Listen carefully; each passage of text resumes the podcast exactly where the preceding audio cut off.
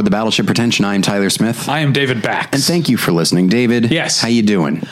I'm going to pat myself on the back a little bit here as a way to get into a topic I want to talk Okay. about.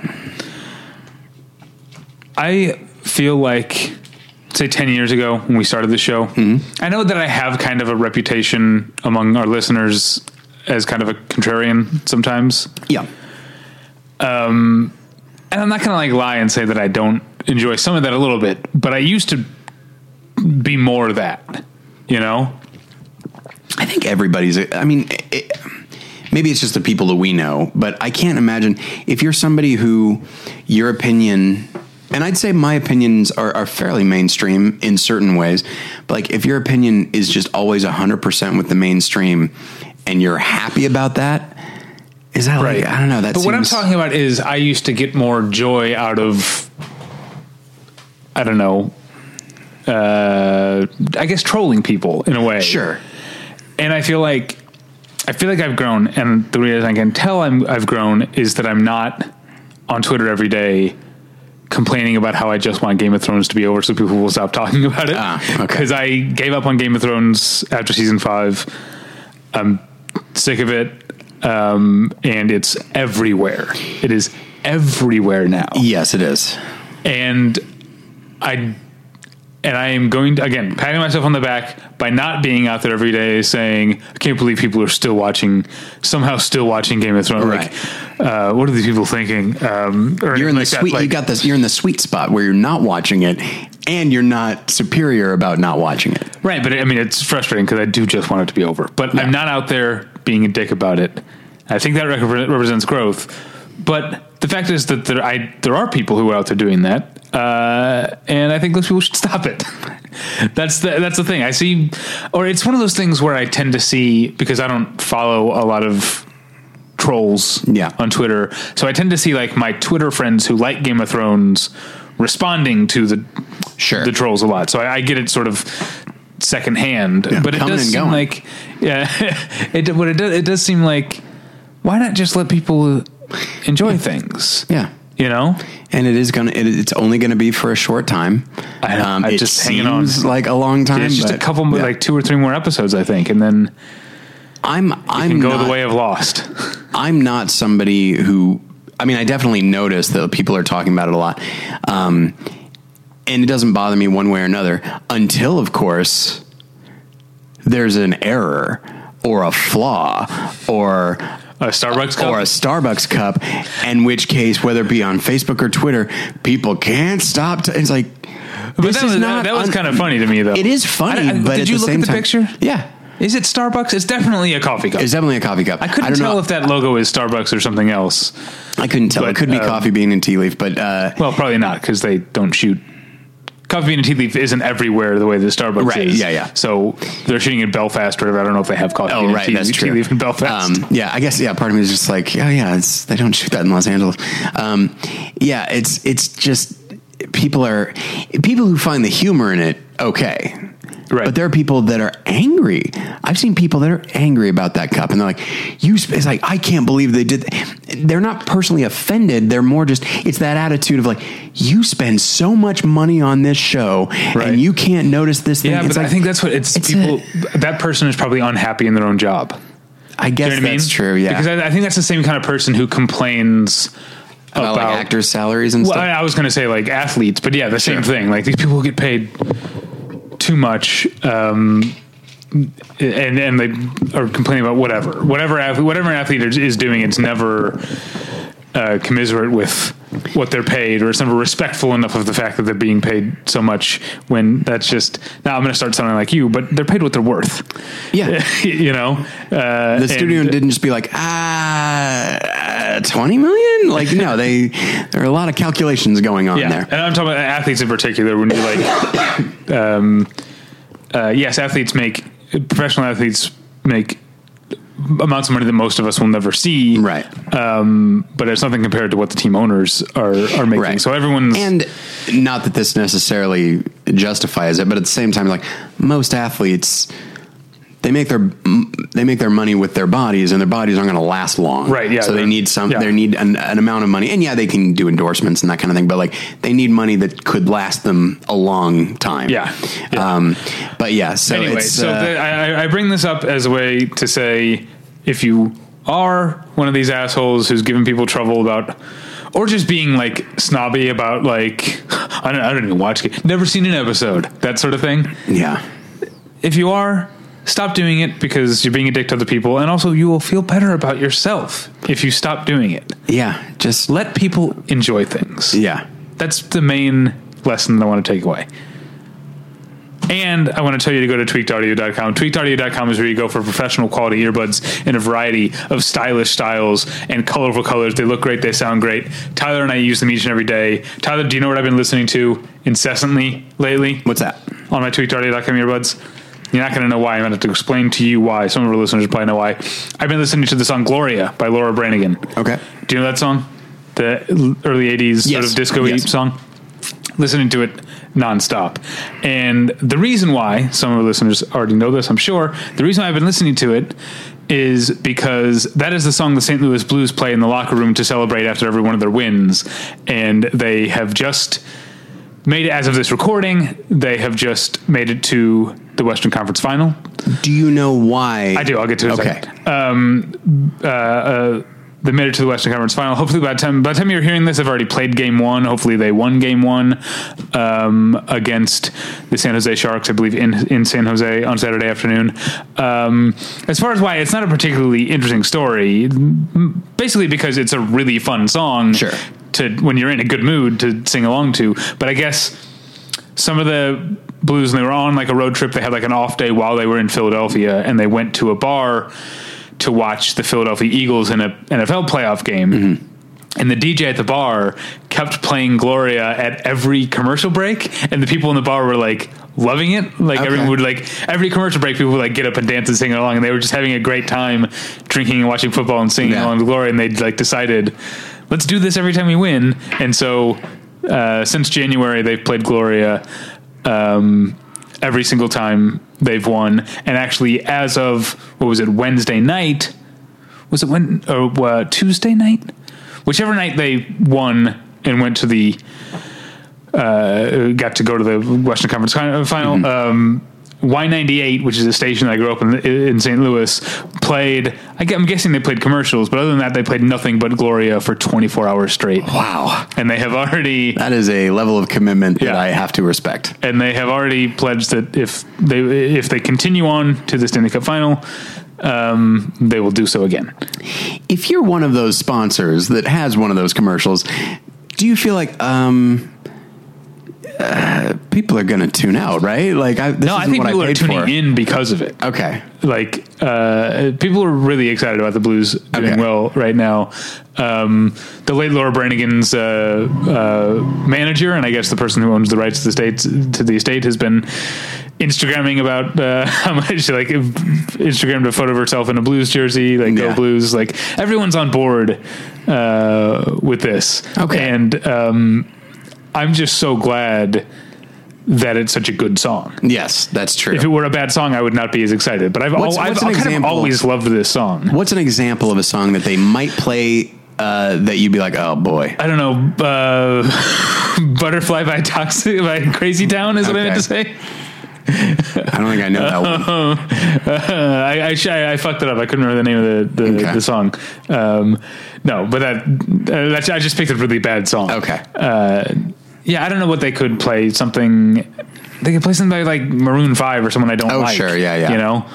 Um, yeah, but this is a. I've always really liked this song. and it's so specific, and it's specific for no real reason except Oh yeah, the lyrical content has yeah. nothing to do with Not at all. victory or having a good time. Yeah. you know.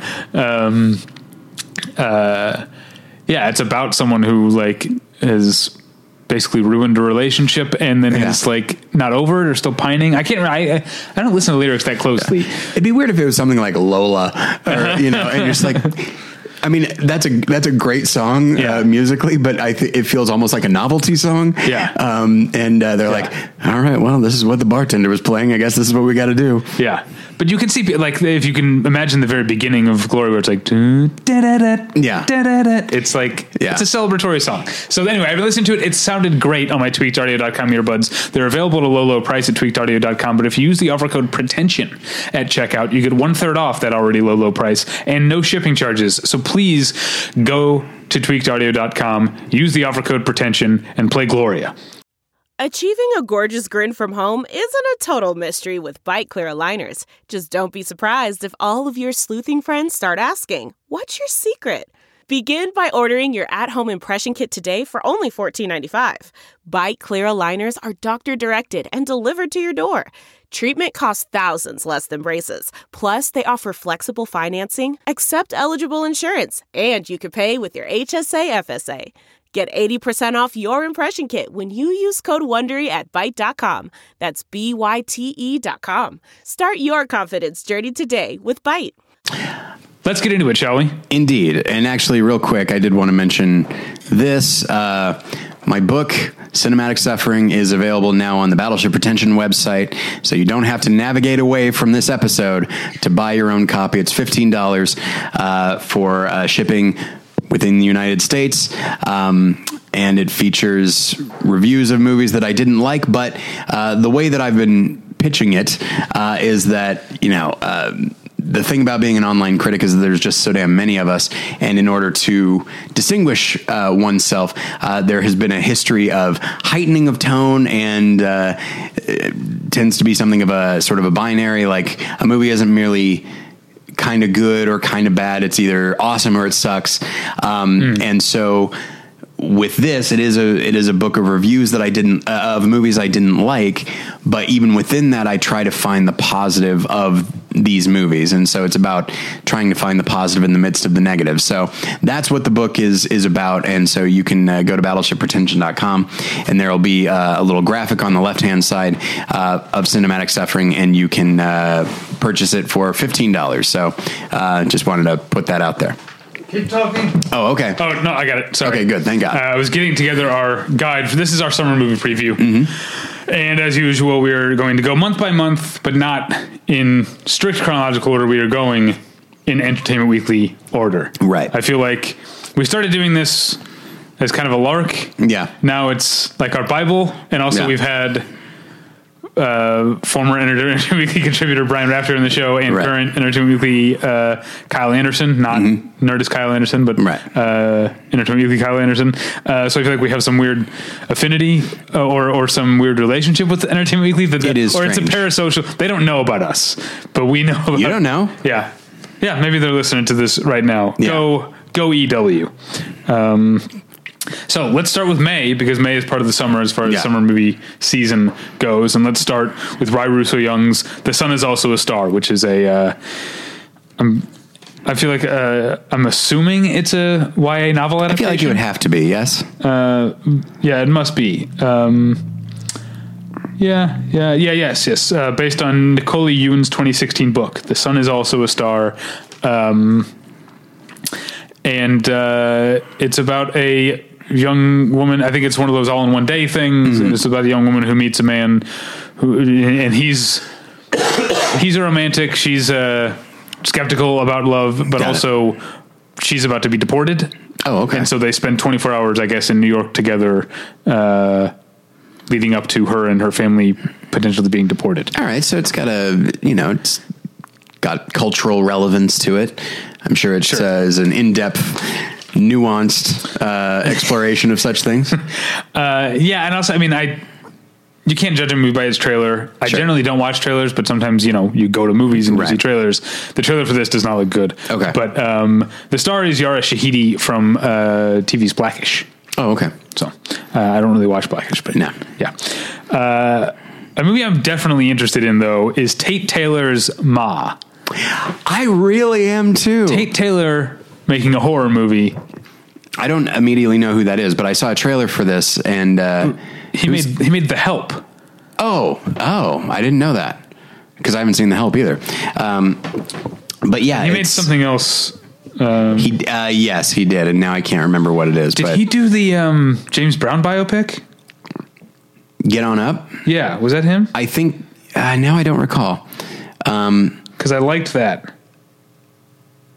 But yeah, uh, Yeah, having he no, did get on up. okay. Oh, he also did the girl on the train, which was Oh yeah, stinker. I think is the way to. but that definitely because that's sort of a thriller, and so that at least kind of leads you into this a little bit more. But it makes me less excited because the Sure. girl on the train was so boring. And yeah, Ma, you've got uh, Octavia Spencer as a as a psycho killer. I guess I'm not sure. I don't know Yeah. that much of the plot, and I kind of want to keep it that way. it's i mean it, it definitely is hinged on her. And i and i my hope is that it is every bit as tongue-in-cheek as it would appear and as she as an actress is capable of. Um, because yeah she is the film makes her look very uh, very creepy, very aggressive, but also off kilter and fun. Very Kathy Bates and Misery type of Yeah. thing. Uh, and I hope it's that, and I hope that the film itself is that. But I'm actually extremely interested, Yeah. if for no other reason because. What a what a unique type of character, and a unique actress to to play her. and uh, it also has Juliette Lewis in it. And I'm going to say Juliette Lewis is an actress that I like. Sometimes, and I, maybe I've been thinking about this more because we did a day of talking about Keanu Reeves movies, and I've sort of like been thinking about expanding the what we allow to think of as a good actor. Okay. Not, not that not that Juliette Lewis is a bad actor. Right. I never thought she. We tend to, I think, the most superficial way to judge uh, a person's acting talent talents is their range. You know, Right. I don't think Juliette Lewis has a, a very large range, Right. But she has an energy and a presence that I always Yeah. enjoy seeing in movies. Yeah, the way I usually talk about it, like with my students, is that we tend to think in terms of can they transform themselves, whether it be with an accent or something like that. And it's like, no, it's just do you believe that they're feeling what they're feeling right now? If that's the case, Right. because the actor isn't feeling that. The character Right. is. And so if you believe that that's, if that feeling is genuine, then. But also good job. sometimes we don't like people become movie stars in a way almost because they can't transform themselves. Which Sure. is like like John Wayne is pretty much pretty much always Yeah. John Wayne, but people liked him because they liked seeing John Wayne Yeah. do his thing. And I guess I kind of Juliette Lewis is my John Wayne. Is what I'm saying. That Or makes of them. sense. That makes sense. All right. Um, also coming at the end of May, Godzilla, King of the Monsters. Did you see the other Godzilla? I did not see the other one. All right. I This did. so this one is a sequel, but it doesn't have any of the, it doesn't have Bryan Cranston, it doesn't have No. Juliette Binoche. It's a, it's a new Godzilla is the only returning cast member, I guess. Yes. Um, and I mean, I saw the trailer for this. It just looks like it looks like they're just trying to do everything. It seems like such an odd. It's very uh, very Justice League. You know, they introduced Godzilla in the movie, and now rather than have him. But who did he fight in the first one? I don't remember if it actually had a name. Because I remember seeing a clip at Comic Con, Yeah. of them fighting. It seemed pretty cool. Yeah, and I don't remember if that one had a name, but now they're introducing like the monsters you're familiar with, and they're introducing all of them. And it's one of those things like I find myself wondering if you're going to keep this series going, which if it's Godzilla, you're going to want to do that. Um, you're burning. You're burning off Mothra, Rodan, uh, King Ghidorah, like these are you know in the world of Godzilla heavy hitters, and you're using them all in one movie. It seems like a, a definite oversight, um, and so, and it also just feels like it's going to be so big and just be that sustained like this sustained spectacle and i feel like it'll just be tiresome i, I mean i'm i'm probably still gonna see it because i did like that f- that first godzilla from 2014 um, and so i'm curious about it but i my expectations are not high at all All right. Um, moving on to a movie.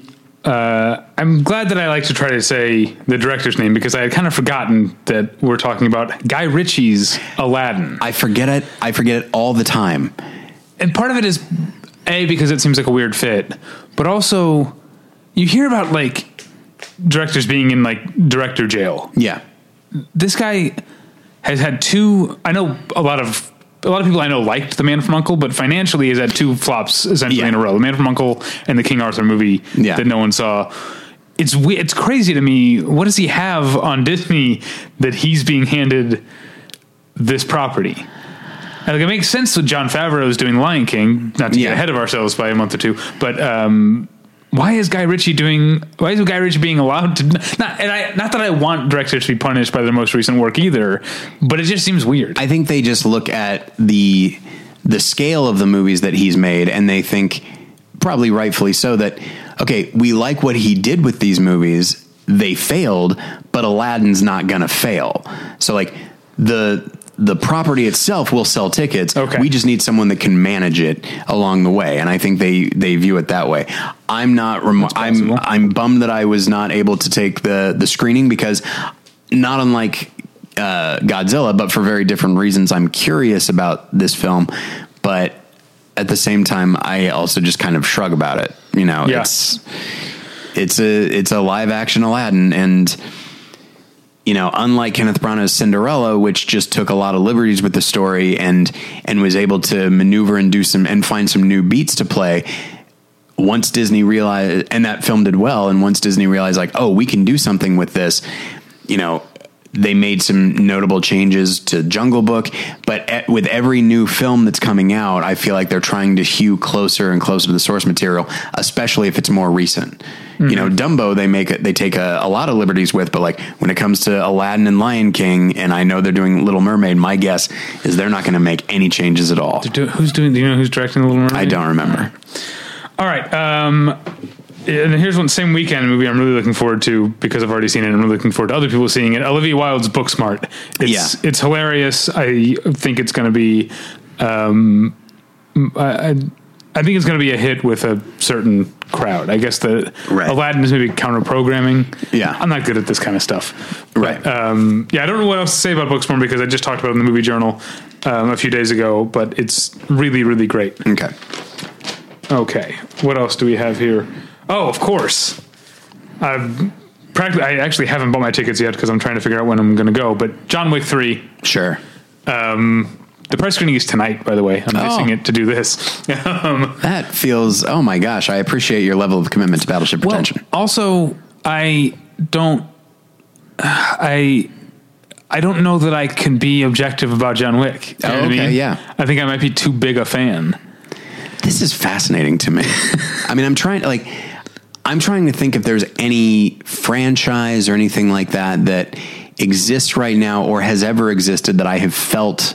I mean, I you know the Harry Potter movies. I mean, I I- have enjoyed the MCU, but even then, I didn't like the last Harry Potter, and I can acknowledge that that uh, Endgame is is not very good. But at the same time, I was really excited about Endgame, but I definitely could be objective about it. Yeah, I think I was the same way with the Harry Potters. I couldn't couldn't have reviewed those. Interesting. e- either. I'm too because I would say with most I see movies all the time, and with most movies I tend to just see them.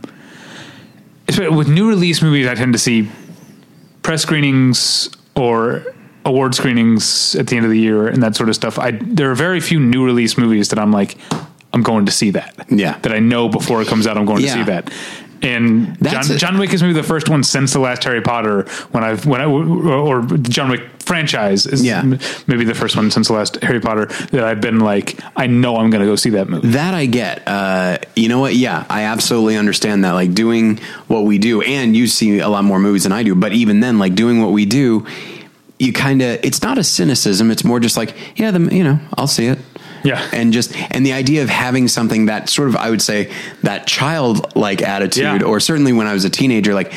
I am th- like you see a trailer or you hear about something like I am there day one I can't wait and Yeah. that doesn't happen very often for me as as an adult moviegoer. I can think of one non-franchise movie actually that I did feel that way about. And that was 2012's Cloud Atlas because I loved the novel, Right. and I was really, really looking forward to the movie, and it didn't disappoint. But I did review that, so, Yeah. um, very positively. Maybe it was not a maybe it's not Right, a yeah. review, but I still love that movie. All right, um, moving on to a movie that I like to keep an open, an open mind. Yeah. but every time I see a TV spot for this movie, I'm like, oh, that's gonna suck. Yeah. This is Rocket Man. directed by De- Dexter Fletcher, who Yeah. directed some of Bohemian Rhapsody. We don't know and he exactly did what. Eddie the Eagle, which is a not Okay. a bad movie. And then you've got a good cast here. You've got Taron Egerton, who Mm-hmm. I like. Uh, Richard Madden from uh, Game Oh, of yeah. Thrones and also from the live action Cinderella. Yep. You've got Bryce Dallas Howard and you've got Jamie Bell and probably some other people Yeah. that I'm not thinking of. Um, it's a great cast, but I just maybe it's because I've still got the taste of Bohemian Rhapsody in my mouth. Right. I just feel like this is not going to be good. It's yeah. I mean, I don't think it was greenlit as a result of Bohemian Rhapsody, No, yeah, but it, was already. it was already in production. But it just I feel like, I mean, musical biopics like regardless, it could be Johnny Cash, it could be Elton John. They they all have a very specific formula, and honestly, I I, I just I like Taron Egerton, but th- I don't think he has the type of charisma required to play Elton John. It doesn't matter. Like I see the trailer and I see him in all the funny outfits and good for him. But I see, but actually, even in the trailer, he's getting swallowed up by those outfits. Like he doesn't, they wear him. He doesn't wear mm-hmm. them. Again, that's just the trailer, and I could be wrong. The movie could be fine, but I think at best it'll be fine. All right, now what do you know about Brightburn? Very little, except that what I what I have seen as far as like images, images and like sort of, uh, I haven't watched a full trailer. More like just clips and stuff online. Uh, not clips, but like teaser stuff online. Um, it looks pretty good. Uh, I'm Yeah, I'm, sounds- I'm definitely anticipating it. It's so it's the way that Entertainment Weekly is describing here is basically like imagine. Uh, and now I'm forgetting Mr. Kent's name from Superman. Martha and Gerald. I want to say Mason. There we go. Uh, Kent. They find a baby. I mean, except- Pa Pa Kent is how I know it. yeah, so. Pa and Ma Kent find uh, an alien baby, only it doesn't turn out to be the defender of the human race, but it's a monster. that sounds great. yeah. All right. So yeah, uh, that's interesting. Um, I'm always also very interested because I am a sucker for romantic comedies. Hmm. Um, uh, Always be my maybe, uh, in which the very funny Randall Park and Ellie Wong Oh, play. I like both of them. yeah, I guess they were like um, childhood friends who like uh, are now now they're in their like mid to late thirties, or whatever, and they're still single and they're looking at each other in a different light or something. Oh, okay. Uh, anyway, Sounds pleasant. yeah, I'm, I'm I'm looking forward to that. So there, and then there's a dog's journey, which is a sequel to a dog's purpose, Right. And not to a dog's way home. Which is, I can't tell if it's related. Is it part of the same universe? A dog's way home. I, I don't know. Uh, when I saw a trailer for A Dog's Journey, I got it mixed up with both of the other films. I was like, I thought that came out already. Yeah. I was very confused. Yeah, also because a dog's journey and a dog's way home sound like Yeah. the same thing. But this is a sequel Maybe maybe the way home, maybe that film, it's not that exciting. Maybe it, it can't Yeah. even qualify as a journey. Uh, also in May, The Souvenir, which uh, was uh, my, my second favorite movie that I saw at Sundance this year, um, is about to come out. That'll be counter. That'll be John Wick three counter programming. Mm-hmm. Um, it's a it's a really really good movie. Um, you should check that out. Trial by Fire is coming out, which I, I talked about in the movie journal. Not very good. Uh, the Tomorrow Man, which is a John John Lithgow uh, movie. Which I'm interested in. we Uh, keep getting invites of- to, but yeah. uh, yeah. Yeah. Um, Echo in the Canyon is a documentary about the sort of 60s Laurel Canyon Right. music scene. Uh, Halston is a documentary about the fashion designer Halston. Okay. The Perfection. I don't know what this, what this one is. I forgot already. Okay. Uh, Get Out star Allison Williams' latest foray into horror has more surprises. Okay. Black Swan meets Gonzo competitive cellists. So it's a ch- it's cello horror. Oh, that sounds pretty cool. All right. Uh, and It's pronounced Cialo. Uh, and the new Denys Arcand. I'm not gonna. I'm not gonna do better than that this episode. I'll just talk for the rest. All of it. Uh, the new Denys Arcand movie, The Fall of the American Empire, which Hmm. is what I am seeing. It's the reason I'm not going to the Aladdin press screening. Is I'm going to the Fall of the American Empire press screening, which is uh, um, much more.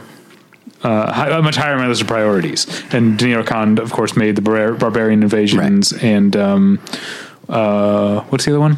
Uh, It also has the word American Yeah. in the title. I can't think of it remember the name of it. Uh, let me see if there's anything else I'm missing in May. Just looking at names because I don't actually know what all of these are. A Violent Separation, Okay. Aniara, Loving Vincent. Photograph is another movie that I saw. Oh, right. At, at Sundance that I really liked. People, I feel like people are sleeping on it, um, which is maybe a uh, unfortunate way of phrasing it because I think people, some people are people who are going expecting a romantic comedy are going to find it boring. Okay. but it's actually a very good, very thoughtful, very patient and sweet movie. Okay. Um, what else is in May? Walking on Water. That's a documentary on the artist Christo. You know Christo. Oh, yeah, yeah. He did the Gates in Central Park. Um, Diamantino. I don't know what that is. Isabel, The Poison Rose, The Spy Behind Home Plate is a documentary on Oh, yeah. Berg. Uh, Domino is the new Brian De Palma movie Oh, okay. uh, with Nikolaj Coster-Waldau from Game of Thrones and from the Norwegian film Headhunters. Um, uh, movie called Leto. It's not about Jared Leto. I looked it up. Aw. Uh, and that's it for me. Okay.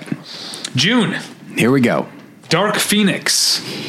This movie's been pushed back and back and back. Okay. I, I genuinely think it's going to be the last X Men movie. Allow me to elaborate. Disney owns Fox now, but this movie was in production before that happened. It's you know the Dark Phoenix saga. Um, it, ju- it I think it was supposed to have come out already, but they just keep pushing it back. Um, I think once this is done, I think you're going to get Disney completely rebooting X Men. Um, so yeah, this is I think this is it. Are they and I mean, are they? The, I guess if Disney's going to reboot X Men, they're going to integrate it with the MCU, right? I How would they not? I think they would have to. Yeah, probably same with Fantastic Four. Um, okay. Well, I uh, yeah, I, I checked out on X Men. I saw First Class, but I kind of don't. Days of Future Past is pretty good. I there are elements to Apocalypse that I liked more than others.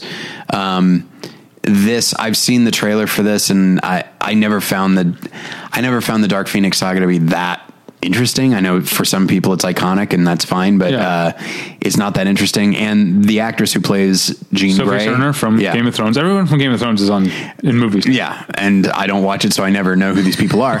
Um, I've only seen one episode, and then you know I moved on. It took me five years. But uh, but yeah, I've seen you know she's played Jean Grey in the last couple of movies, uh, and I don't think she's that compelling. And so like building an entire story around her. I mean, maybe as an actress, maybe she can rise to it, but I'm just not that intrigued.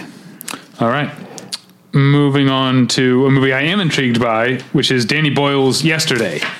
Do you know about?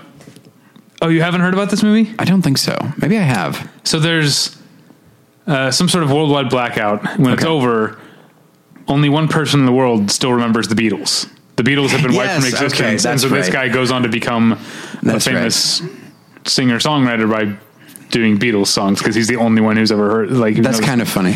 uh, yeah, I'm not like. Uh, I feel bad saying this because it makes me sound like I'm being that contrarian. I'm not a big Beatles guy. Like I like some some Beatles songs. I'm not a big, but I, I like Danny Boyle. I'll be interested to see what he does with it. You know, it's interesting. Uh, uh, the Beatles are sort of like Ro- they're like director Robert Wise. Uh, I I would never cite him as one of my favorite directors, but Okay. individual movies of his are amazing. Okay, Similarly, yeah. like there are Beatles songs that I adore, like genuinely love. The Beatles, uh, you know, the the band itself, it's like yeah, it's good, you know. And it when I went to Desert Trip a couple years ago, it was pretty amazing seeing Paul McCartney, Oh, you know, yeah. perform live, and you're like, oh, that's one of the Beatles. Like it was very surreal, but uh, yeah, that sounds like an interesting idea. Um, all right. Um, Sienna Miller stars in American Woman, which to me, missed opportunity that she's not playing the same character she played in American Sniper. Right? Right? No, Why wouldn't this be a sequel following what happened to her after the tragic events at the end of American Sniper? Yeah, you know, because then she like goes on the road with her friend, and you know she's got healing to do, and so they. Uh, Right. It's like uh, Thelma and Louise. Yeah. No, but this is a, a story about a woman whose daughter goes missing. All right. Anyway, uh, yeah, I think I like Sienna Miller. It's, I was just thinking that like I'm not opposed to Sienna Miller, but she I don't think I could describe what she looks like and she's just I she is to me like not that dynamic of an actress. Like she doesn't You, you don't recall her lighting up the screen in the remake of Alfie with Jude Law? Oh, never mind. She's my favorite actress. All right. Um, also in June, The Last Black Man in San Francisco, which I think was a, a Sundance movie that I missed. Um, based on the, the movie is about a young man's efforts to reclaim the Victorian home he grew up in amid rapid gentrification. So, All right. uh, it's a movie about gentrification in San Francisco. Uh, it's got Danny Glover in it. Oh, all right. Um, I don't think he's one of the main characters because it's about a young man. yeah. You know. All right. Uh, Toy Story Four. Okay. So you may recall uh, in our no no no no no. I said you may recall, not do you recall. All right. Doesn't matter. This is now a Battleship Pretension running joke. All right, I'm going to have to keep that in mind and uh, act accordingly. Um, so, in our in our um movie journal, I, in talking about Endgame, I said that like it gives it has such a sense of finality for me that I'm perfectly okay with not continuing. That's how I feel about Toy Story three. Toy Story Oh, three yeah. is is marvelous, Yeah, and it, and it, it. and it ends their their arc with Andy. And while and I'm sure Toy Story 4 will be fine. I mean, they like every Toy Story movie has been great. I didn't think Toy Story 3 was going to be that good, and it's um, astonishing. Yeah. Toy Story 4 could be great. I will see it, I guess. I'm just not that interested in it. Like to me, it's like no, you, you don't don't kill this goose. yeah. Toy Story 3 ends so well that I'm just I'm worried about what they'll do with 4. I am interested in. I, don't- I haven't seen it. Watch the trailer. I don't know if you have. No, I haven't. But um, so apparently, so um, uh, Bo Peep, who was in the first two and was not in the third one, Right. is now back. And apparently, whatever she was off doing during the third one, she's seen some shit. Okay. And now, so now I think she's going to be one of the major characters. Ah, that's good. That's that's an interesting. And it's, uh, Annie. Potts who does her voice, right? Yeah, So that's pretty good. Liked, always liked. Um, uh, late night. Uh, we talked about this on our Sundance preview. I didn't Yeah. end up getting to go see it. Uh, it's written by Mindy Kaling and it stars Mindy Kaling and Emma, Emma Thompson. Emma Thompson plays a late night talk show host, and Mindy Kaling plays the one woman she hires on the writing staff because of complaints that she doesn't have any women on her writing staff. which is a funny idea. Yeah. Um, and I, at my uh, acquaintance Paul Walter Hauser is in it, and he said that he really enjoyed being a part of it. Um, I'm I'm intrigued. I like Emma Thompson. Yeah, I mean, it seemed like, based on the reaction at Sundance, it seemed like a, a crowd pleaser. Okay. So, yeah, should be fine, I guess. Um, all right, Annabelle comes home. Man, the Conjuring verse, It's aside from the MCU, it's like the most successful one yeah. as far like both. I mean, certainly as far as box office, I mean DC does fine, but like uh, everyone, it just people really seem to have bought into it. But this one, so Annabelle comes home has Vera Farmiga and Patrick Wilson from the Conjuring Really, movies. Okay. they're now making the move into like like Nick Fury and Captain Marvel, Yeah. right? Um, or apparently in Spider-Man: Far From Home, from what I understand, Indeed. going to be a Nick Fury heavy movie, Yes. I guess. Um, so yeah, I don't know. I haven't seen any of the Conjuring movies. Um, I saw the 1st I'm one. going to have to watch the first one before this fall. oh, did we decide on that Yeah, I think Okay. it's going to be part of our next round of commentary? commentary marathon. Yeah. Um, all right. Uh, Men in Black International. you know what? I saw the trailer and it doesn't look half bad. Yeah. I, if you just told me they're making a Men in Black spinoff, I would say who cares. Um, F. Gary Gray tends to be a pretty reliable Yeah. journeyman type director. Yeah. And Chris Hemsworth and Tessa Thompson obviously are great on their own and have chemistry together. Yeah. I feel like this movie has a lot of things going for it. Yes. It looks it looks enjoyable. I don't know if it's going to be quite as like delightfully quirky as the the other Men in Black films, but um but and and it seems like such an odd decision to go with like, you know, these two very attractive younger you know people as opposed to like the the grizzled veteran and the but uh but I think it's it, it looks pretty good to me actually. All right. Um, how about the reboot of Child's Play? Who gives a shit? Which is weird because Child's Play is still an ongoing franchise. Yeah. Like there was a Child's Play, there was a Chucky movie like in 2017, and I think they're still making more Yeah, because it's a weird studio rights thing where Universal, I think, still has still has Chucky, but MGM has Child's Play, so they can reboot. So there's Interesting. basically going to be. But then I think Universal is also involved. I, I, I, I can't. Every time I try to bring this up, everyone gets Yeah. a glazed Oh, look in I've their eyes. cross-eyed. Yeah, no Yeah. one else cares. I think as much Yeah. as I do, but um, Mark Hamill does the voice of Chucky. That's interesting to me. that is interesting. And you've also got um, uh, Aubrey Plaza as um, uh, Andy's mom, and then you've got uh, Brian Tyree Henry in the Chris Sarandon role from the original. Okay, that's a good cast. Yeah, yeah. And it does make me wonder, given that, like, well, those are both people. Obviously, like Brian Tyree Henry, especially, um, has been able to work in in drama, but uh, they're both comedic actors, and so is this child's play going to be a little bit more inherently comedic? I don't know. The other one, the, the first one was a little bit, but is this one going to steer more directly into it? that would be a good choice. I, think so. Yeah, I, uh, that would Certainly, the series has. Yeah. All right. Uh, I don't know what to think about Shaft. Um, I like the original Shaft. I like John Singleton's Shaft. Yeah. This is a movie that ties them all together because it has Richard Roundtree, Jim, Samuel Jackson, and um, uh, Jesse T. Usher is the new, the, the youngest Shaft. It ties them in together in a way I'm not super thrilled with, though. Oh, Have you seen know. that trailer? No. Okay. It's also a Tim Story movie, which is not usually. I don't know. He made he made the he made Barbershop. Yeah. Right, which I like. I think he made uh, did he do- Think Like a Man as well. Oh, I didn't. Um, but I didn't he make the Taxi with Jimmy Fallon and Queen Latifah? I believe Was that him? I didn't see that. I didn't hear good things. And that's the thing is this feels a lot more like a comedy and what's more a com- like drawing heavily from like comedy of recognition um, which is which is weird. Like obviously the shaft movies have always been f- funny Yeah, in sure. in a very specific way. You know they are I wouldn't even say they're action comedies. They are action movies with some comic relief in them and just inherent humor and wit of the character himself. This is a lot is different. This is meant to be. This feels a lot more winking to Okay. me, which is a bummer. Although it does, Richard Roundtree does look like a lot of fun in it. you know, friend of the show, uh, Aaron Neuwirth and I were just recently talking about the John Singleton shaft because R.I.P. John Singleton Yeah. passed away recently, um, and how weird it is that like Samuel Jackson as Shaft should be awesome, Yeah, and it is. It's a good movie, but.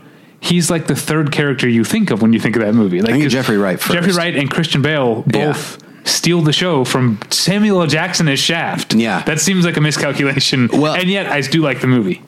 it's a film. It actually it tries to go. It seems to go a bit understated with the character of Shaft, um, even though he has moments like "I'm going to kick your ass for making me run," uh, stuff like that. But I think that both villains are just so over the top and played by actors with such on-screen charisma that yeah, it's it is strange that he kind of gets swallowed up. It's like Batman Returns. Uh, you know, his name is in the title, but I think of Penguin and Catwoman first. Yeah, yeah, that's a good point. All right, um, a few others for June. Uh, Framing John DeLorean is a documentary about the guy who made the DeLorean. Funan. That's interesting. Uh, uh, is a, um, I guess, anime. Um, or it's from GKIDS, but it's set in Cambodia. I'm not sure uh, if it's a Cambodian movie. Anyway, Pavarotti is a documentary about Pavarotti. Secret Life of Pets 2 is a sequel to The Secret Life of Pets. Obviously, Louis C.K. has been recast. Aw. Um, You're sad? I would like them to incorporate his hijinks into the film, if that's possible. I mean, the characters are naked anyway.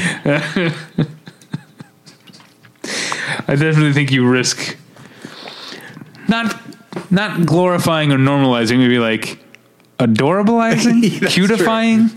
Like, like, like if a three, like when a like a four year old girl like pulls her dress up, you're like, "Aw, Yeah, right. that's cute." All right. Um, Rolling Thunder Revue, a Bob Dylan story by Martin Scorsese. That the the description is in the title. Yeah. Uh, here's one in June. I'm super excited about.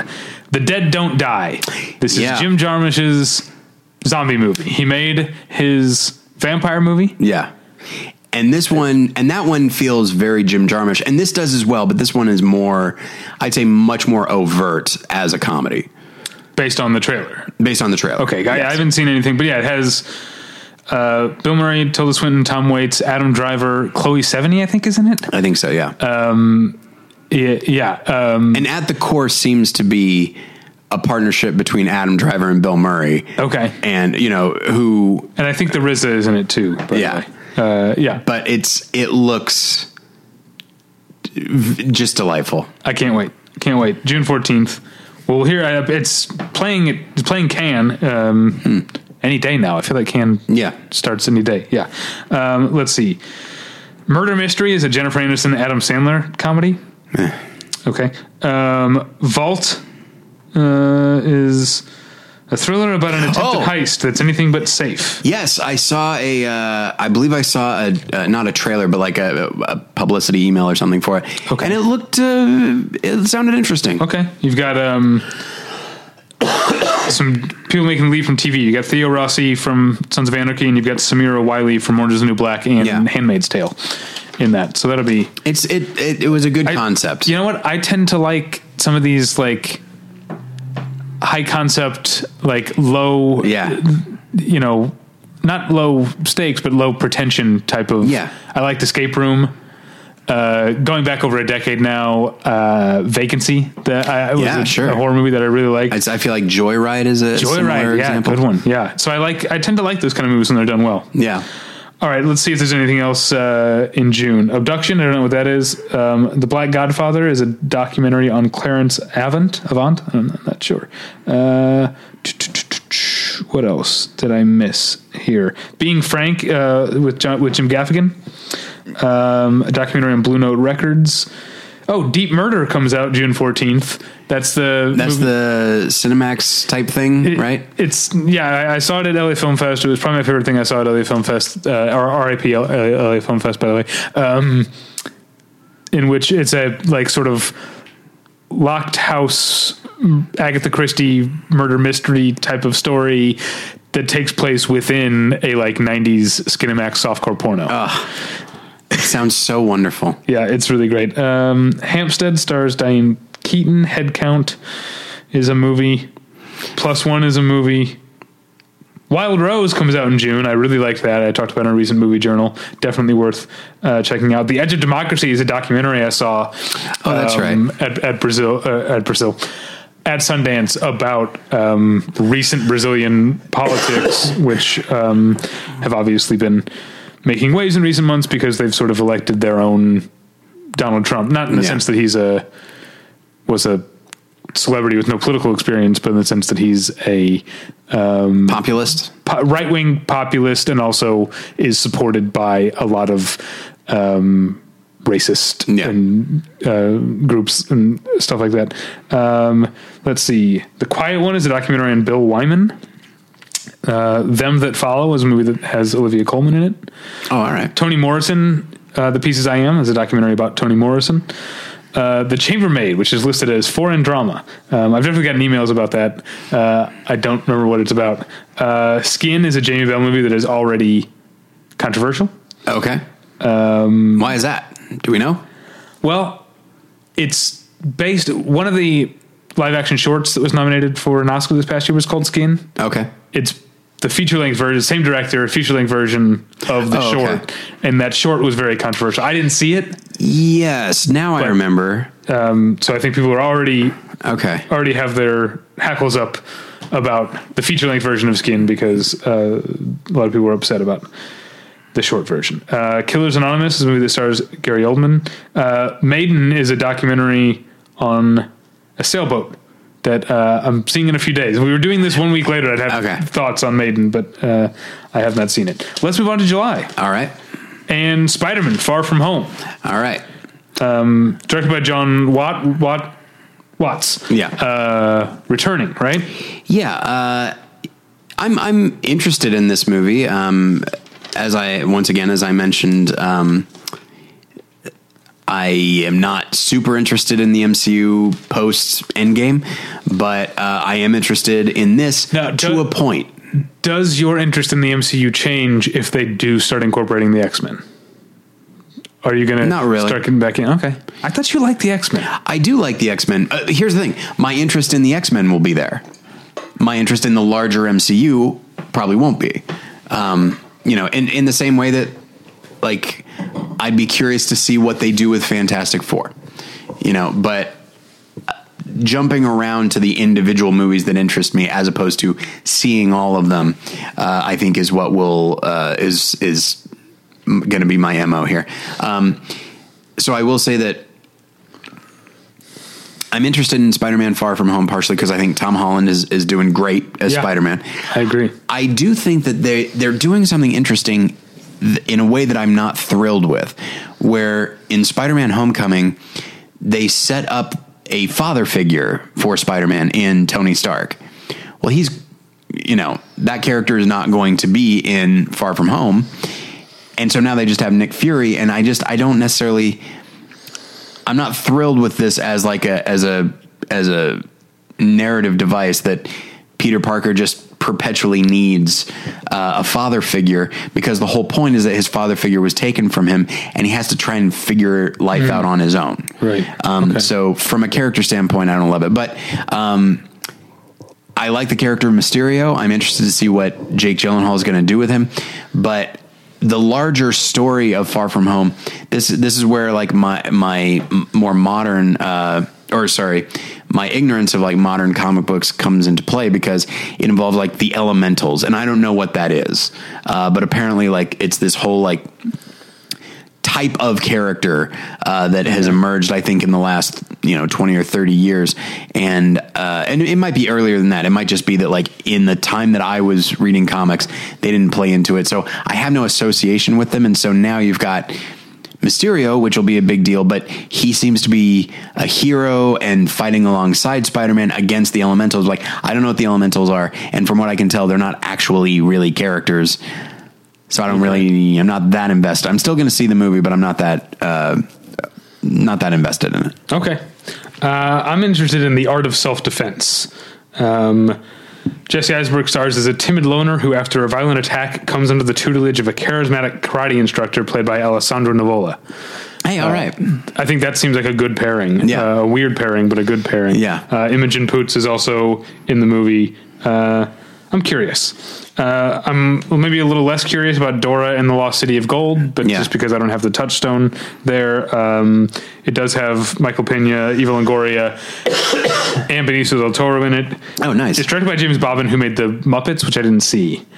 I did, and I and I, I, I think I, I liked it, but yeah, I have no association with this, so I, I don't, I'm not that interested. All right, now the movie that everyone, a lot of people's favorite movie at Sundance this Okay. year, that I'm expecting to tear up screens and uh, garner awards talk. From what I've just from what I've heard, is Lulu Wang's The Farewell, which is uh, you and I were talking earlier, um, or we were talking on the Movie Journal actually about um, comedic actors going dramatic. Yeah. Uh, and so this is Awkwafina, who was a big comedic Right. pre- presence in Crazy Rich Asians and um, Ocean's uh, Eight. Ocean's Eight. Yeah. Um, this is her um, as a woman dealing with her. Uh, taking care of her dying grandmother, I think is what Mm-hmm. the movie is about. Um, and yeah, everyone I know who saw it at Sundance, and everyone I don't know who saw it at Sundance, Yeah. loved it. So um, we'll we'll see. I'm definitely curious uh, curious to see it. And, uh, I've liked Awkwafina as a presence. Yeah. Not that familiar with her comedy, like her YouTube comedy, right? Isn't that how she started as I like a sort so, of yeah. like novelty rapper? I believe so. Yeah. Okay. Um. All right. Midsommar is the new Ari Aster movie who made Hereditary last Oh year. yes, yes. And I feel like even though I have, I didn't really like Hereditary that much. Mm-hmm. There's, it still felt singular. Yeah, it felt distinct absolutely. in a way that makes me want to want to see what he's doing next. And you've also got a really great um, cast, if I remember correctly. Here, um, we've got Florence Pugh from uh, um, Lady Macbeth and um, Outlaw King. You've got um, uh, William Jackson Harper from The Good Place. You've got Will Poulter Hmm. from uh, what was that? Uh, The Maze Runner. Oh yeah, I was, what was the uh, Choose Your Own Adventure Black Mirror thing? Bandersnatch. Yeah, yeah. Is that what it was called? That's what it's called. Oh, I got it right. Yeah. See, I should have said something like Briar Patch. It would have been a There better go. comedy thing. Or Um, Cumberbatch. Patch, yeah. So yeah, uh, so I guess it's about a cult. Midsommar. Yeah. It's, Cool. a, it's it's a really interesting time for horror right now. Like when you Yeah. look at movies like The Witch and The Babadook and It Follows and uh, Hereditary. It's it's a very interesting time for sort of this smaller. Not that horror movies are, are epic anyway, but like these smaller, often family oriented uh, films, and uh, it's exciting to me. Um, I'm uh, nervous I'll be let down, but I'm very excited about a movie called Stuber. Do you know about Stuber? No, It is a buddy cop comedy. Only one of them's a cop. Kumail Nanjiani plays an Uber driver. okay, Dave Bautista plays a cop. Okay, Who I'm commandeers commandeers the Uber along with his pit bull and basically drags Camille and Gianni around on an adventure. it's like Collateral in its own way. uh, yeah, I was thinking it's more like uh, ride along. Sure. But I guess they don't know each other, so maybe it's more like collateral. Right. Yeah, it is more like collateral, except Dave Bautista's a good guy. That sounds guy, like a lot of I fun. understand. Yeah, great cast. Um, director is Michael Dowse, who is a name that I know. He made he made a movie called I think he made a movie called It's All Gone Pete Tong, but he made something that I remember that movie. he made something more recent that people liked. Yeah, that movie's older. Yeah. What did he make? Oh, right. He made Goon, which is Oh, yeah, okay. a, a great movie. So yeah. Um, oh wow, I didn't realize it was the same guy who made Goon. So now I'm even more excited about Stuber. Absolutely. Yeah. Uh, one of my most anticipated movies of the summer, Once Upon a Time in Hollywood. Yeah. I feel like it's I feel like a cliche looking forward to Tarantino movies. I feel like what am I like a film bro or whatever? But you know what? His movies are always interesting. Yeah, I'm definitely interested. It's the way I see it is. You know, I I realize this is going to sound snobbish, and I know that in the past you've said that I should not judge people for the way in which they enjoy a good Right. movie. Um, but at the same time, you just described like film bros. There are people that are like big Tarantino fans, not and they're not movie people. They like him, and they like they like the trappings of his movies. They like the surface stuff, which is fun, and and there's still plenty of style and plenty of stuff to appreciate. But I think he he is a deeper filmmaker than people give him credit for, um, and so uh, I don't think there's anything at all wrong with anticipating Yeah. his films because he's one of the few directors I feel like who just from the jump, like he just lives and breathes film, and he just he just like naturally knows how to make a movie. It's it's very interesting to me anytime he makes a movie and this Yeah. one with that cast and the premise it just it's really Yes. interesting to me I'm glad they moved the release date from the anniversary of the Tate LaBianca mergers. That was in poor taste. i think so yeah Definitely in poor taste. Uh, off topic, sidebar. Just looking at the the the still here, um, which is Brad Pitt and Leonardo DiCaprio together, and Leonardo DiCaprio's character is smoking a cigarette, which is uh, correct for the time period. Yeah. and it got me thinking. Have you heard about how? Apparently, because you know how Steven Spielberg is remaking West Side Story for some reason, yeah. um, he wants the characters to smoke, and Disney is saying they don't want the characters to smoke. ooh And this seems between disney and steven spielberg who wins this i don't know Yeah, um, but this let let characters smoke if they would smoke. Yeah. you know, I'm glad that not everything is Disney yet. yeah Because uh, yeah, Charlize Charlize Theron smokes a cigarette in one scene in Long Shot, and it's funny. yeah Um, it's a funny. It's a it's a comedic beat, but I'm glad that it's a movie were made by Disney. Well, Long Shot wouldn't get made by Disney, I guess, but uh, they wouldn't have allowed that. All right. What else is in June? Crawl. also fucking man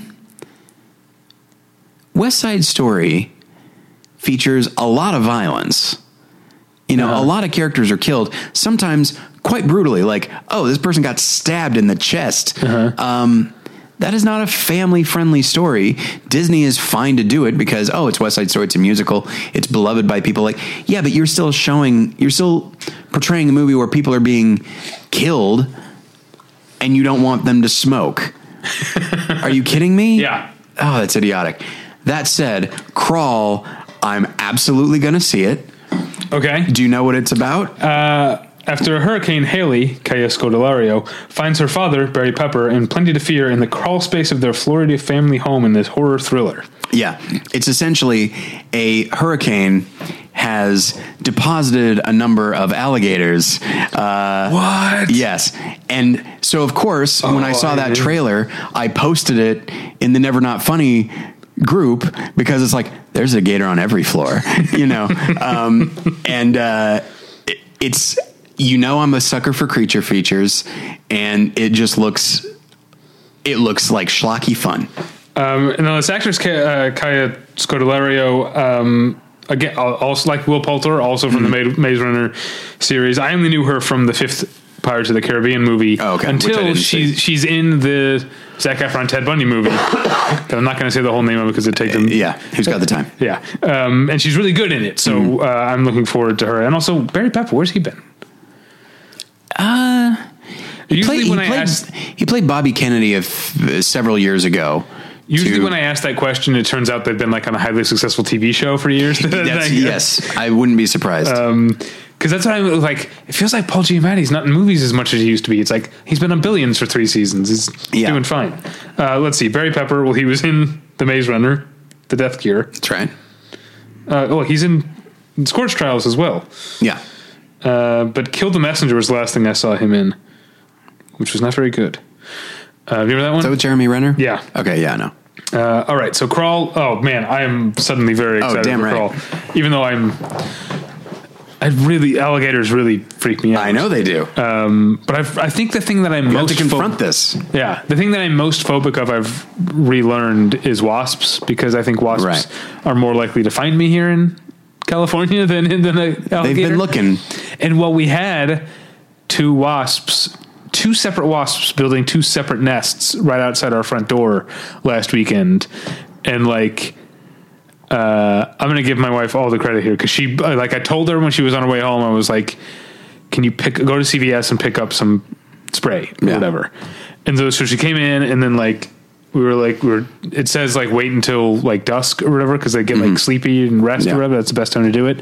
And so I spent all day trying to talk myself into going and spraying these wasps, but I'm like Yeah. legitimately afraid of wasps. And like it was time to do it. And I was like, okay, um, I was like, all right, I'm going to put on something long sleeved in case they like swarm at Right. me or whatever. And my, and now it was just like, I'll just do it. And she just grabbed the thing, walked outside, killed the two wasps, Yeah. and came back in. She was a fucking hero. I mean, obviously, like I don't like bees or wasps or anything like that. But uh, as long as I've known you, like that is. You've been virtually paranoid, uh, uh, sorry, paralyzed uh, by your fear of wasps. Like it's Yeah, it's because I got stung in the temple Yeah. by a wasp when I was very young. Yeah. a, a bunch of wasps came out. The tur- there's a the side door to our garage was a wooden door Yeah. that was kind of rotted out. Turned out there was a wasp nest in it. I was being a brat and threw my bike at the door because I was mad at my dad because he was like, "Put your bike away and go to your room." I don't know what I did wrong. I don't Yeah. remember. Obviously, I conveniently forget the part where I was probably being a little shit. Uh, and so I was mad. I had to put my bike away. So like threw the bike at the door, and a bunch of wasps swarmed out Oh, of this boy. door, and one of them got me right on the temple. Luck, I'm luckily only one got me, um, and uh, yeah, ever since then, wasps. Bees, not so much. I have told it's you the story- specifically. I've told you the story about my, I believe my one and only bee sting. Okay, have you? I think I have. Okay. Because you laugh pretty hard every time I talk about it. Uh, I was at like church camp and we were all getting ready to go home. And so we were just, like uh, sitting at, uh, like sitting in the vans getting ready. And so like, you know, the van door was open and I was essentially, I was sitting like on the floor of the van with my feet on the ground, uh, which means that there was somebody sitting on the seat. So they're like sitting above me. And so a bee flies in and this guy flicks it and it goes right into my lip and it just sticks the, and it sticks there and the bee is like stuck to my lip Yeah, that's by the sp- by the stinger Yeah. moving around so I have to like grab it and pull it out and I mean my lip just like and so then it's like oh now we have a 5 hour drive and my lip is just like super swollen. But it was like it was this thing like it happened like that because i'm just like we're all sitting and talking and suddenly like wow what the hell is going on here? There's a creature on my face. Oh, man. uh, Yeah. it was it was awful Yeah, I had. I, luckily, I didn't get stung, but I did once. I remember once being at the pool, like a day at the pool, and I had. I remember very specifically. I had a Minute Maid orange soda can that I was drinking. Oh yeah, from. soda cans. That'll do it. Yeah, I jumped in the pool. I came back out to get a drink of soda, and like was drinking, it, and I felt something on my lip, and there had been a bee that was inside the can that was crawling out onto my lip, and I like. Uh, you know what? I actually did get stung, but not in the face because I like threw the can and ran, and it got me. I turned around and it got me on the back. Oh, But I've been stung by bees a couple bee of has times. no honor. Yeah, yeah. Bees uh, aren't uh, for some reason wasps. Yeah, There I guess is- hornets, but is a hornet a third thing, or is it a or is it a kind of wasp? I don't know. And then of course there's yellow jackets. Yellow jacket is a kind of wasp. Okay. because there's paper wasps, Okay. yellow jackets, and then I feel like there's hornets is a kind of wasp. Maybe it's a different thing. I don't know. Who does who does the rooster have sex with? They're all chickens. The rooster has sex with all of them. That's perverse. That's perverse. um, uh, David Crosby, remember my name, is a documentary about David Crosby. Uh, oh yeah, Jon Favreau's The Lion King comes out in July.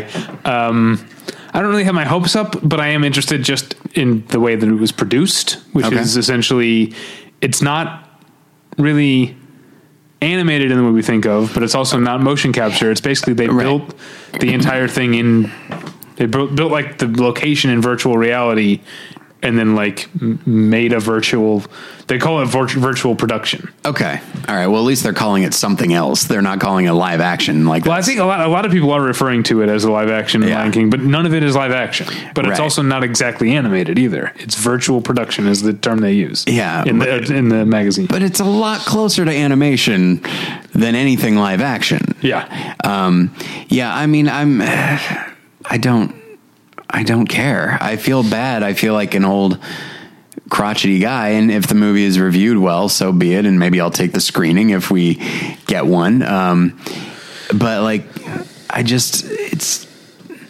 this one especially, even maybe more so than Aladdin, looks like it's just because I did see a trailer for it.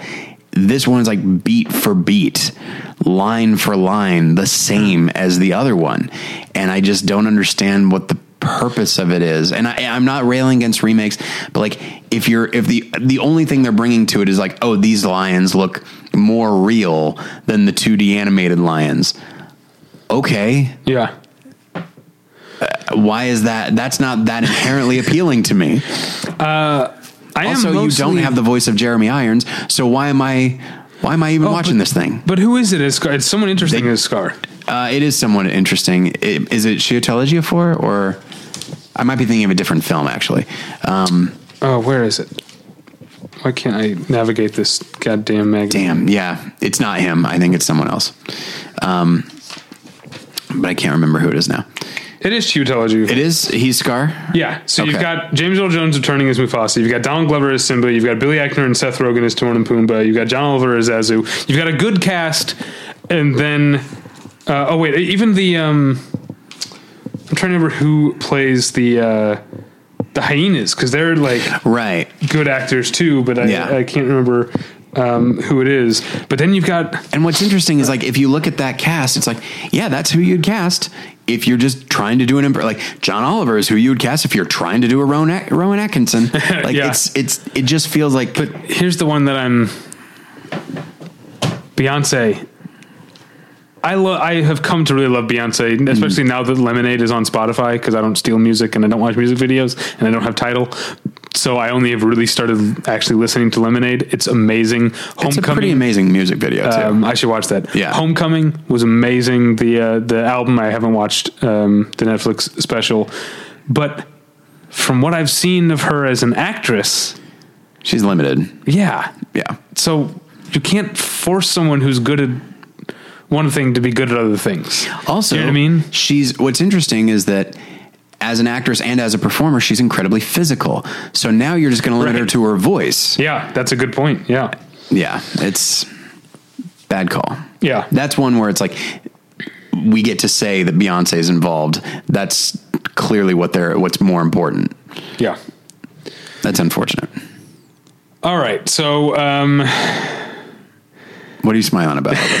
I'm already trying to decide who to use as an example. Because the next movie on the list is The Great Hack, which is not a documentary about. See, when we did the Sundance preview, I said Renny Harlin, so I have to, Okay. I have to switch it up. Uh, Lasse Hallstrom. It's not a documentary about Lasse go. Hallstrom. There we go. it's a that might documentary. that might actually uh, you know anger some people. Oh, no one's going to fight you on Renny Harlin. It's a document, but it's a documentary about Cambridge Analytica and Facebook. Um, okay, Brahms the Boy 2. Apparently, there was a 2016 movie called The Boy, Oh yeah, yeah, and this is a sequel to that. yeah. Okay, I didn't know the um, first one was that was successful enough to warrant a sequel. That's weird. has a why does it have a weird title? Brahms the Boy 2. The character might be called It is, but Brahms. yeah, it's the the lifelike doll Brahms. But why is it like his name is Brahms. B R A H M S, like the composer? Oh, okay. I So don't it's know. just- it's a weird yeah. choice. So it's like. Rambo: First Blood Part Two. yeah, I guess so. I guess it's like that. Um, Those two films are very similar. Okay, there's a documentary about my, my, about Mike Wallace called "Mike Wallace is Here," or as I hear it in my brain, Morty Seinfeld saying "My wallet's gone." Mike Wallace is here. You know, it's interesting to me. We have now referenced Seinfeld Yeah. twice in the last five minutes. Yeah. And in both cases, we've referenced tertiary characters, which is like the, their parents. yeah. Um, Frank Costanza and Morty Seinfeld. yeah. And it just, it never fails. I was, uh, like a week ago, um, I was going down a YouTube rabbit hole and I was watching some interviews with uh, Jason Alexander and uh, the way he's able to intellectualize like his choices as the, as George, but also the film, the the show in general is great. And it just got me thinking like, man, Seinfeld was such a giant part of my life Yeah. that like and yours as well. Like we often watched it together when we lived together, but like it's and it's not going anywhere. Like it is going to be a constant touchstone Yeah. for for me as far as not merely references like i'm not going out of my way Yeah. to make that references you made that like you heard that in your brain when you read that title Yeah, yeah, exactly. um, and you know, so have you heard? So Netflix is going to be introducing the like like shuffle features, so you can pick a series and just shuffle episodes. oh interesting Hulu needs to do that, Okay. because they have Seinfeld. oh yeah that'd be fun I would love to just shuffle Seinfeld episodes. because yeah because no matter what comes next you're like oh this Yeah. one oh boy Yeah, yeah that's great yeah. Oh man, the uh, the one with Lori Loughlin was just on the other night. That was a weird, Oh, yeah. weird choice. Uh, all right, so that's it for July. Except for oh, one other thing that's coming out in July that I saw at Sundance, which we talked about extensively, was The Mountain, Mm-hmm. which is the movie in which um, Jeff Goldblum plays a lobot. It's the late '40s, Northern California. He plays a lobotomist, and Tye Sheridan plays the son of a woman he lobotomized, whom he hires as his driver because Yeah. he's a he doesn't work at a specific. I guess there's not enough lobotomists that they can all work at specific hospitals. So he Right. travels around the region and performs lobotomies at different hospitals. It also stars um, uh, in small roles Udo Kier. Uh, uh, what's his name from uh, Holy Motors? Denis Lavant is that his Yeah. name? And then I forget her name, but the college student girlfriend character from Mindhunter. Did you watch Mindhunter? i did and You know what I'm talking about? yeah yeah i do Uh, I can't remember her name now, but she's really good in the mountain. yeah Um, all right, so let's move on to the final month of the summer, August, uh, or at least as uh, Entertainment Weekly Right. uh, has it, because most of September is the summer. Um, I technically have a summer birthday, just barely. Mm. Um, all right, so August. Fast and, Fast and Furious and Furious Furious. Yeah, and we were talking about this with with Mike Schmidt. I've not seen any of the Fast and Furious movies, and yet feel like I'd still be able to follow this. And Yeah. uh, and I'm I'm not sure I'm saying I'm I'd ex- I'm excited for it, but I do like Dwayne Johnson as a screen presence. So Yeah. I might I might see it. Uh, I didn't see Deadpool 2, two but um, I saw John Wick and Atomic Blonde, and it's the director of those two movies. Oh, there you go. So I think I'll probably like it. Here's a movie. This is the uh, indie movie version of Dark Phoenix. Okay. Has been pushed for what feels like a year at this point. Richard Linklater's "Where'd You Go, Bernadette," starring Oh, Cate, yeah. Blanchett, Cate Blanchett and Billy Crudup and uh, Kristen Wiig. And there's someone here named Emma Nelson. I just got all the Emmas straight. Oh, you can't add a new Emma. You I'm know, looking her up. I know Stone, Watson, and Roberts. I know who they are. I don't get them mixed up. You can't go throwing new Emmas at me. But um, uh, anyway, it's based on a novel. It's supposed to be pretty good, and I uh, I really You know uh, what? Don't okay. Emma Nelson is in a short film called Margaret and the Moon. The only feature she's in is Where, Where'd You Go, Bernadette? So I would say don't bother committing her to memory yet. Not just yet. Yeah. Okay. Uh, well, I, I wish the best for her. Sure. No, I'm not actually at risk of getting any more Emmas mixed up. I've got them figured out. It's the lilies that I still need to pin. Mm-hmm. sure. Because there's there's Collins and James, and I mix them up more often Mm-hmm. than not. and Taylor and Tomlin. But um, both of whom are in. Uh, I used, when, I was, when I was younger, I used to get them mixed up. Sure. But I think that that one straightened. We've worked it out. Yeah, yeah. No, I think I'm finally getting a handle on Collins versus James. Yeah. Because Lily Collins was just in. She's in Tolkien, and she was she's in the Ted Bundy Zac Efron yeah, yeah. movie, and Lily James was in Baby Driver and Cinderella. okay. Yeah. Right? Yes. Okay. Yeah. I've got it. All right. I don't know why I said yes. Like I don't know. I said yes as if to say, um, essentially to move us on. Um, Okay. But also, I was just like, I, I'm saying that with with as though I have any level of confidence in what I'm saying. I don't know. Maybe. I think I'm right. Um, Turns out uh, the star of Cinderella was Lily Tomlin. Moving on to a movie I'm uh, cautiously very excited about Scary Stories to Tell in the Dark. I grew up with these books. Yeah, me too. Even as a kid, I was like, I can't believe they're letting me read this. This Yeah. is fucked up. Not that I probably didn't talk like that then. Uh, Yeah. Maybe I did. Did they talk that way then? You hear that? Um, What's that from? it's from Deadwood. Oh, it's like yes. a sort of bit of self commentary. Ah, yes. Because that was a joke people made about Deadwood. But uh, It turns out they very much did. E.B. Farnum tells uh, Francis Wolcott in season two, he's like, "There's an uh, there's an expression for this situation, but it's slipping my mind. Uh, or there's there's an ancient Roman expression expression or ancient Latin expression that slips my mind." And Francis Wolcott goes, "Is the gist of it that I'm shit out of luck?" And E.B. Farnum goes, "Did they talk that way then?" Oh man. you know uh, that Deadwood movie is coming. Yeah. I don't know if Farnum is in it, but boy, I hope he is. what a wonderful character. Yeah. Uh, Almost Dickensian. That character is almost Dickensian in just the way. Just he's so pathetic. I'm going to say my favorite Farnum Okay. lines. He says, "Can you have been born Richardson and not egg hatched, as I've always assumed? did your mother dote, dote over you, snaggletooth and doting, or did you, did your mother hover over you, snaggletooth and doting, as you now hover over me?" God, Richardson with his weird little antler. Oh, I love it. yeah, um, yeah. It's weird watching season one, like seeing like Richardson as like an extra. Yeah. before he shows up as uh, the I don't know what you call him the custodian of the hotel. I, I guess. guess so. I don't know. All right. Anyway, we're talking about scary stories to tell in the dark, Yeah. uh, which is produced by Guillermo del Toro, directed by André Øvredal. I don't know uh, what else he's done, but um, I'm assuming it's like a anthology. It would have to be. Yeah. Yeah. Um, and I do like. I mean, the s- scary stories to tell in the dark. Like the the illustrations were always so creepy. Yeah. And what I what is fascinating to me is that they are really trying to realize those You illustrations. saw this? Oh my gosh, no! But good God, Yeah, the- the- look at that! It's terrifying. Yeah, the Entertainment Weekly uh, still they have is is really terrifying. Um, anyway, uh, André Øvredal is best known. Oh, he made the Autopsy of Jane Doe, which I heard good things about. I did Oh, he made Troll Hunter. I saw Troll Hunter. That's a good movie. Mm-hmm. All right, moving on to Angel Has Fallen, which is somehow the third in this franchise after Olympus Has Fallen and Oh, what was the second one? London Has Fallen. London is fun. Yeah, yeah. So yeah, Gerard Butler returning to his, I guess, Signature series? Yeah, I guess so. I don't know. I haven't seen any of them. I know Olympus Has Fallen was directed by um, what's his name, uh, Andre Fuqua, right? I believe uh, Antoine Fuqua. Antoine Fuqua. Yeah, what I mean. Yeah. Um, so I wanted to see that, but I don't know.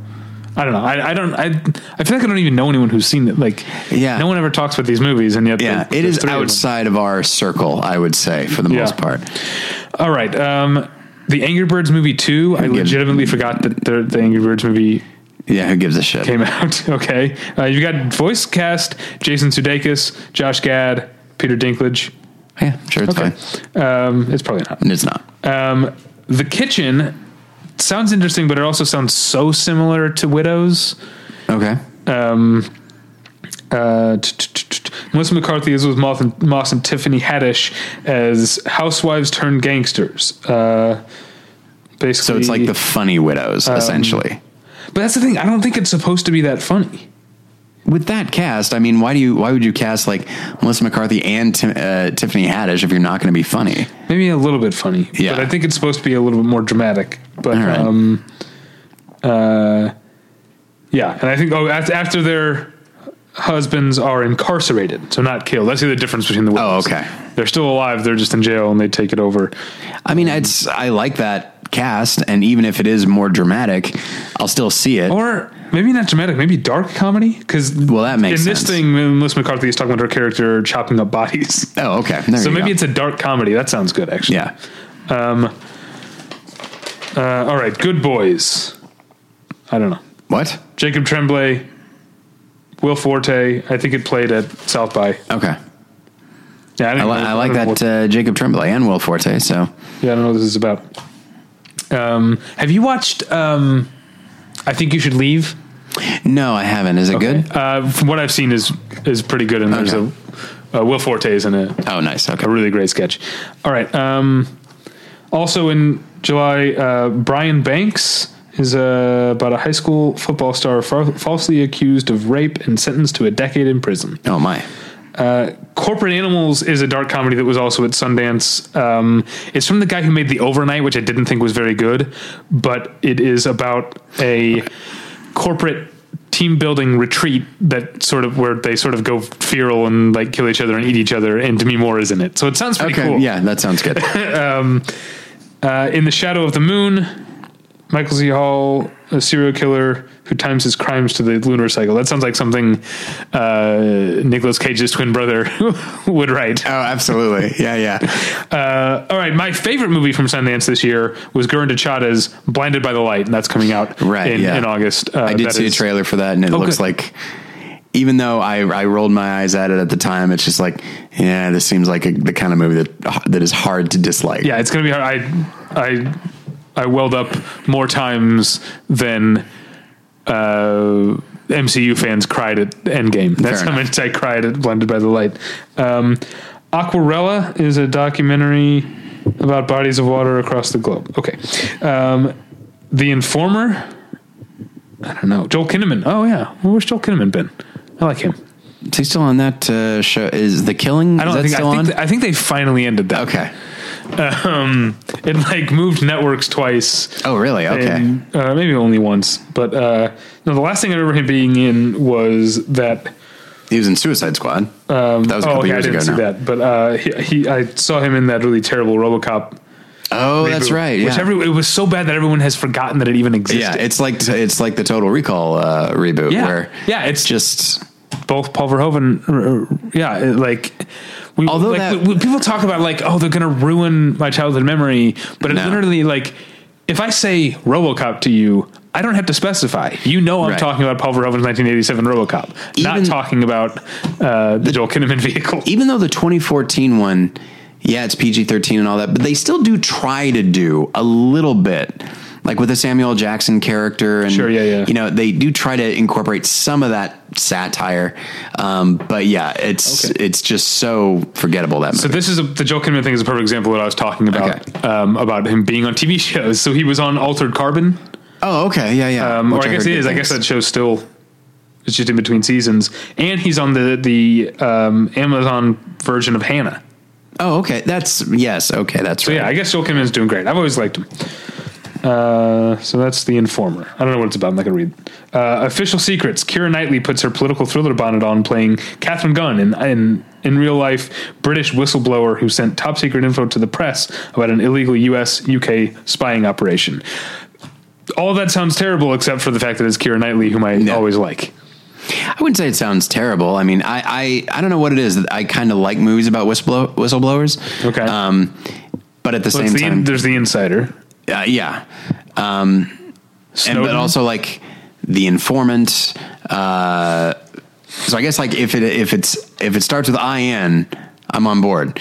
Um, but yeah, Well, just like movies about. Uh, I guess like movies about like a lone individual like trying to do the right thing in the midst of tremendous Okay. pressure. Um, so yeah, maybe All right. Um, and then uh, Playmobil the movie. I don't know. Playmobil. Wow. Do you remember that? I do remember that. It's the thing that was always forgotten about because of Lego, and so it would, it would appear that they're trying to piggyback on that. It's you know maybe they should. I'm sure all the characters eat Hydrox. um, All right, but I. All right, I can't.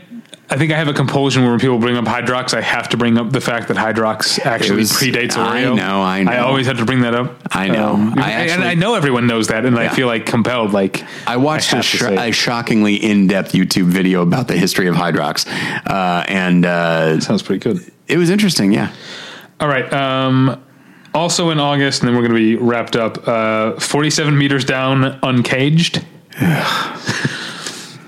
um, okay. Uh, Cold Case Hammarskjöld, which is a documentary about an unsolved mystery. okay. The Tracker is a Dolph Lundgren movie. Uh, Driven with Jason Sudeikis. I'm guessing this is not a remake of the Renny Harlin Maybe uh, Sylvester Stallone vehicle. Um, Tone Deaf, starring Robert Patrick.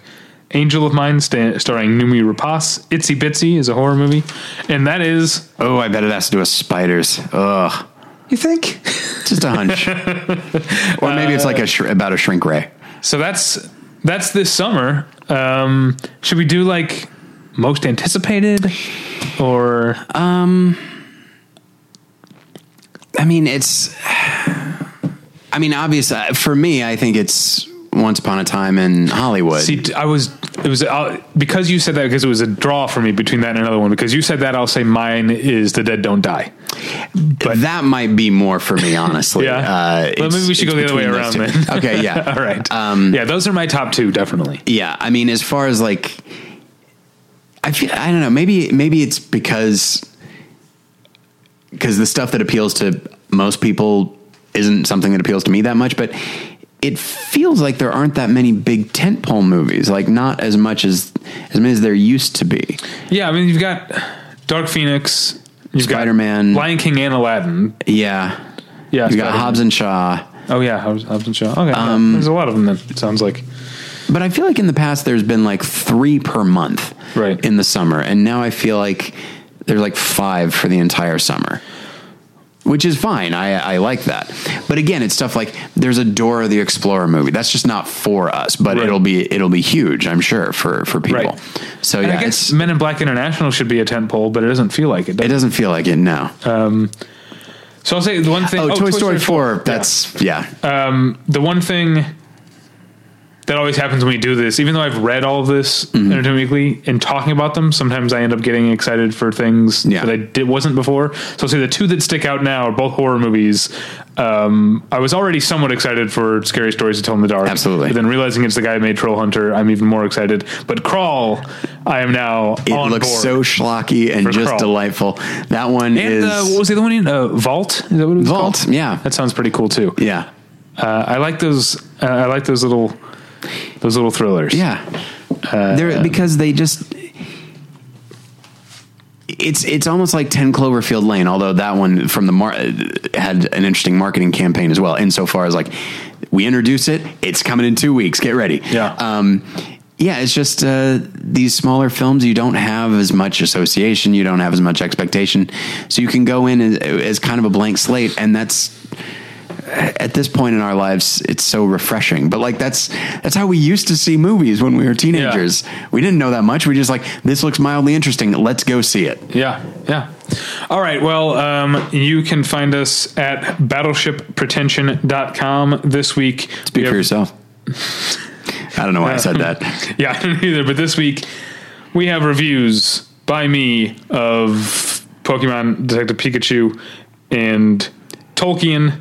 Um, what else? Uh, Jim Roner uh, over at I Do Movies Badly is doing a month of podcast on George Romero movies. He looked at Season of the Witch, um, movie Meltdown, talked about um, uh, Avengers Endgame. And this week on the Patreon, the most recent Patreon episode, we counted down. Tyler and I counted down our top five movies of 2006, which That's was the most recent year that there isn't a best of episode right. uh, available because we started in March of 2007. Um, that was a lot of fun. Um, definitely had some movies on my list that wouldn't have been on if we'd recorded it at the time because there were some movies that I hadn't seen at the time. I think Uh, I think mine were just yeah. I think honestly mine were just kind of reconfigured. Oh, okay. Uh, but yeah, it's uh, it was it was a lot of fun. Yeah, and it, it hurt me to have to cut Borat. Borat didn't quite didn't quite make know. list, but it's up there. yeah. Um, 2006 was a pretty good year in a lot of ways. Yeah. All right, uh, so that's all at the, the the the website. Join the join the Patreon. A lot of fun stuff over there. A lot of fun stuff coming up. We actually just had a fun idea for uh, an upcoming one. Um, you can email me at david at battleshippretension.com. Email Tyler at tyler at battleshippretension.com. Follow me, David, on Twitter at Davy Pretension, and follow Tyler on Twitter at Tyler Pretension. Anything you want to plug uh, over at More Than One Lesson this week? Uh, not that I can uh, think of. I think by the time, actually, by the time this goes up, I will have an article there about uh, some of the. I don't know if I'd say shady dealings, but um, you know, uh, the the Christian film industry is is such that because there's an ideology behind it, um, a lot of people maybe a lot of people involved in it probably assume that it's different than Hollywood. It's not that different than Hollywood, as it turns out. Uh, and so, like a lot of the people that I spoke to um, at this year's ICFF had some very specific experiences. Bunch of phonies. Were they phonies? Uh, I don't know if I'd go that. Were they constantly far. looking over your shoulder to see if someone more important was walking into the room? Uh, that's possible. Uh, That's the Hollywood type.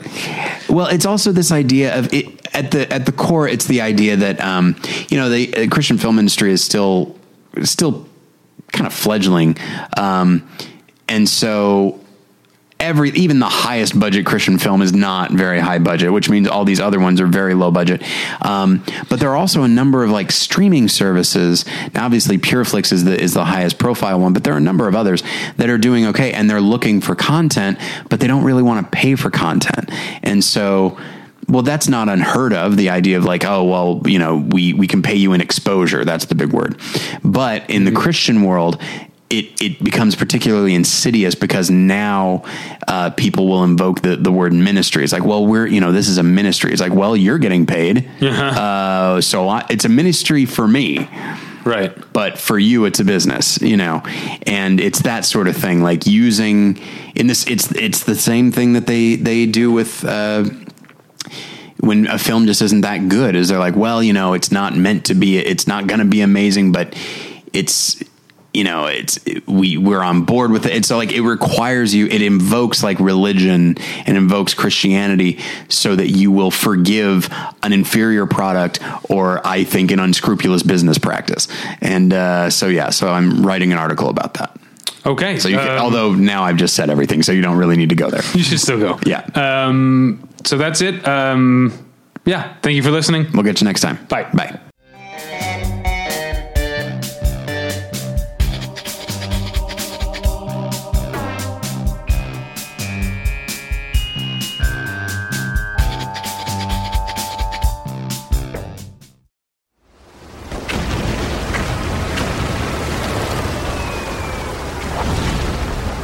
This program is a proud member of the Battleship Pretension Fleet.